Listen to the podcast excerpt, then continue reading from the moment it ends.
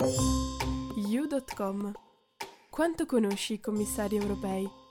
Scoprilo con Eurofonica. Donald Trump non ha esitato a definirla la Lady Tax che odia gli Stati Uniti più di chiunque altro. Il quotidiano statunitense politico l'ha ribattezzata Mrs. Radical. Obama ha lamentato che le sue politiche tutelano gli interessi commerciali delle società europee. Chi è davvero Margrethe Vestager? L'attuale commissario alla concorrenza nasce a Glostrup, un sobborgo di Copenaghen, il 13 aprile 1968. Laureata in economia all'Università di Copenaghen nel 1993, sposata e mamma di tre figlie, Margrethe Vestager entra in politica a 21 anni. Per lei, le porte di palazzo di Christiansborg, la sede dell'Assemblea legislativa danese, si aprono per la prima volta nel 2001.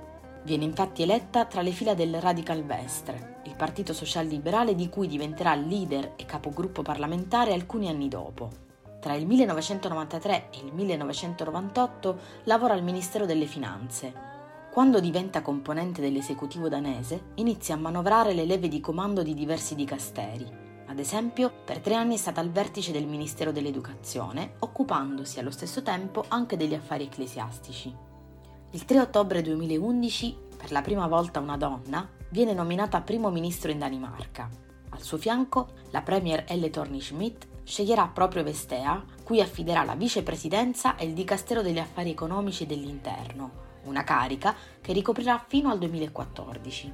La stagione di riforme intrapresa nel segno dell'austerità le valsa un soprammobile a forma di dito medio, regalo da parte di sindacalisti risentiti che Vestea ha portato con sé anche a Bruxelles. Da gennaio a giugno 2012 la presidenza semestrale del Consiglio dell'Unione Europea spetta alla Danimarca e Vestea ottiene l'incarico di presiedere le riunioni dell'Ecofin, il Consiglio composto dai ministri dell'economia e delle finanze degli Stati dell'Unione.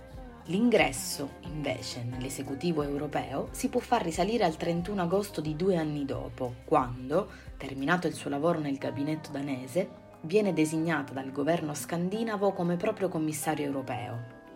Nella commissione Juncker, Vestea occupa il posto di commissario per la concorrenza.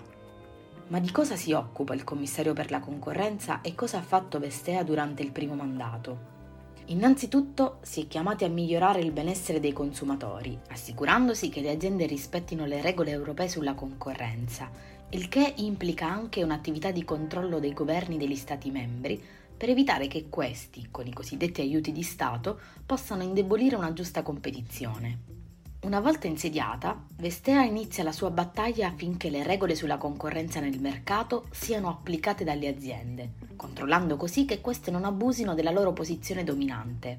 Ecco che nel mirino della commissaria danese entrano grandi multinazionali come Google, Fiat, Facebook, Mastercard, Amazon, Nonostante l'incontro con l'amministratore delegato di Apple, Tim Cook, Vestea ordina alla multinazionale statunitense di restituire all'Irlanda 13 miliardi di euro di tasse non pagate. Nessuno sconto nemmeno per un altro pilastro della Silicon Valley, Google. Il colosso di Mountain View è stato sanzionato per 4,3 miliardi per aver utilizzato il sistema operativo Android per rimanere dominante nei motori di ricerca. Come se non bastasse, questa ammenda si aggiunge a quella di quasi 2 miliardi e mezzo di euro che l'anno precedente la Commissione europea aveva inflitto per violazione delle norme antitrust dell'UE. Anche in questo caso, secondo Vestea, Google ha abusato della posizione dominante sul mercato, attribuendo un vantaggio illegale a un altro suo prodotto, cioè il servizio di acquisto comparativo. Multa di 110 milioni di euro anche per l'azienda di Zuckerberg per aver fornito informazioni fuorvianti quando prese il controllo di WhatsApp. Altro importante dossier sul tavolo della danese è quello su Amazon. Il team della Direzione Generale della Concorrenza ha denunciato che il Lussemburgo ha concesso all'impero di Jeff Bezos vantaggi fiscali indebiti per circa 250 milioni di euro. La sua azione politica così rigorosa inizia a riempire le pagine dei più importanti quotidiani di tutto il mondo tra ammirazione e riluttanza.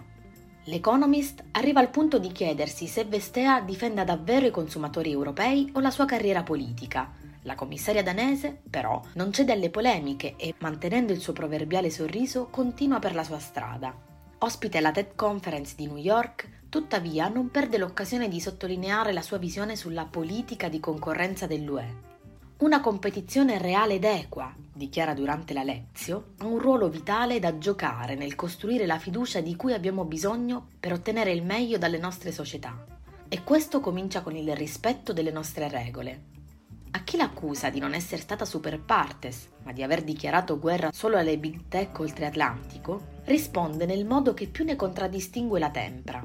L'Europa è un mercato aperto per le aziende, ma non per l'evasione fiscale. Il 1 dicembre 2019, a dispetto di quella che era stata fino a quel momento la prassi istituzionale, riceve dalla neopresidente della Commissione Ursula von der Leyen lo stesso portafoglio, cui vanno ad aggiungersi la vicepresidenza esecutiva e la delega all'agenda digitale.